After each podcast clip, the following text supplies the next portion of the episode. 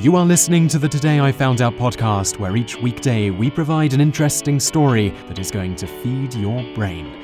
You can read more great articles like this by going to todayifoundout.com. Hello and welcome to episode number 198 of the Daily Knowledge Podcast from todayifoundout.com. And in the episode today, you're going to learn about the bizarre case of stone babies. And in the bonus facts section, you're going to learn why these might be more common than you perhaps think. Let's get started with today's show.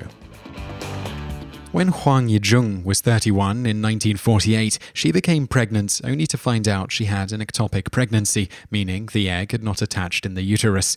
In most ectopic pregnancies, the egg will implant in the fallopian tubes, but in Huang's case, the egg implanted just outside her fallopian tubes, causing what is known as an abdominal pregnancy.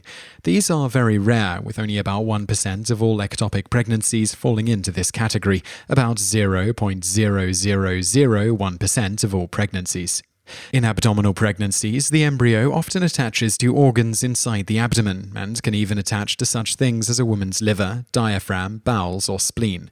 Surprisingly, an abdominal pregnancy is not necessarily a death sentence for the growing baby, though there are significant risks to the mother and the baby, and the few such babies who do end up surviving have a 21% chance of having birth defects, in part due to a lack of amniotic fluid buffer and more compression than the baby would otherwise experience in the uterus.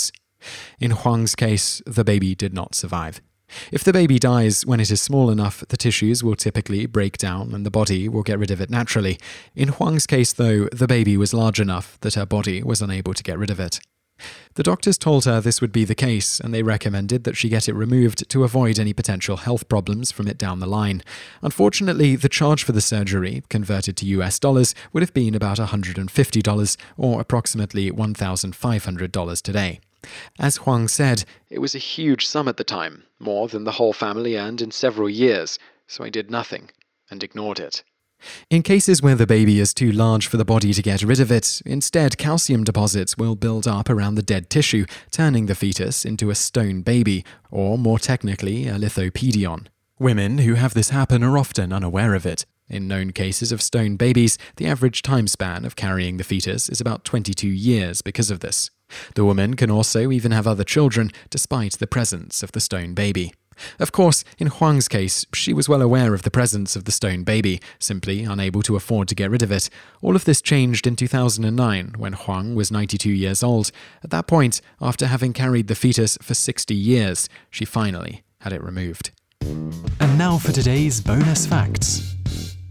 While Lithopedion was first described in the 10th century by Albucasis, the first famous case of a stone baby was from a 68 year old woman named Columbe Chatry from France in 1582. For about 28 years of Chatry's life, she had complained of abdominal pain, and there was definitely some large, very hard mass in her abdomen. When Chatry died, an autopsy was performed, at which point the physician discovered the stone baby. This particular calcified fetus was then sold, as well as drawings of it, which sold like hotcakes. The fetus was passed around over the years before finally ending up in the Danish Museum of Natural History and was subsequently lost. Bonus fact 2. The earliest known case of a lithopedion was discovered by archaeologists who found a stone baby whose mother had lived around 1100 BC. Bonus fact 3. While the actual number is probably much larger due to the women often not knowing of their calcified fetuses, to date only about 300 cases of lithopedion have been documented. You just listened to an episode of the Today I Found Out Daily podcast. Tune in every weekday for another great episode, or find more articles at todayifoundout.com.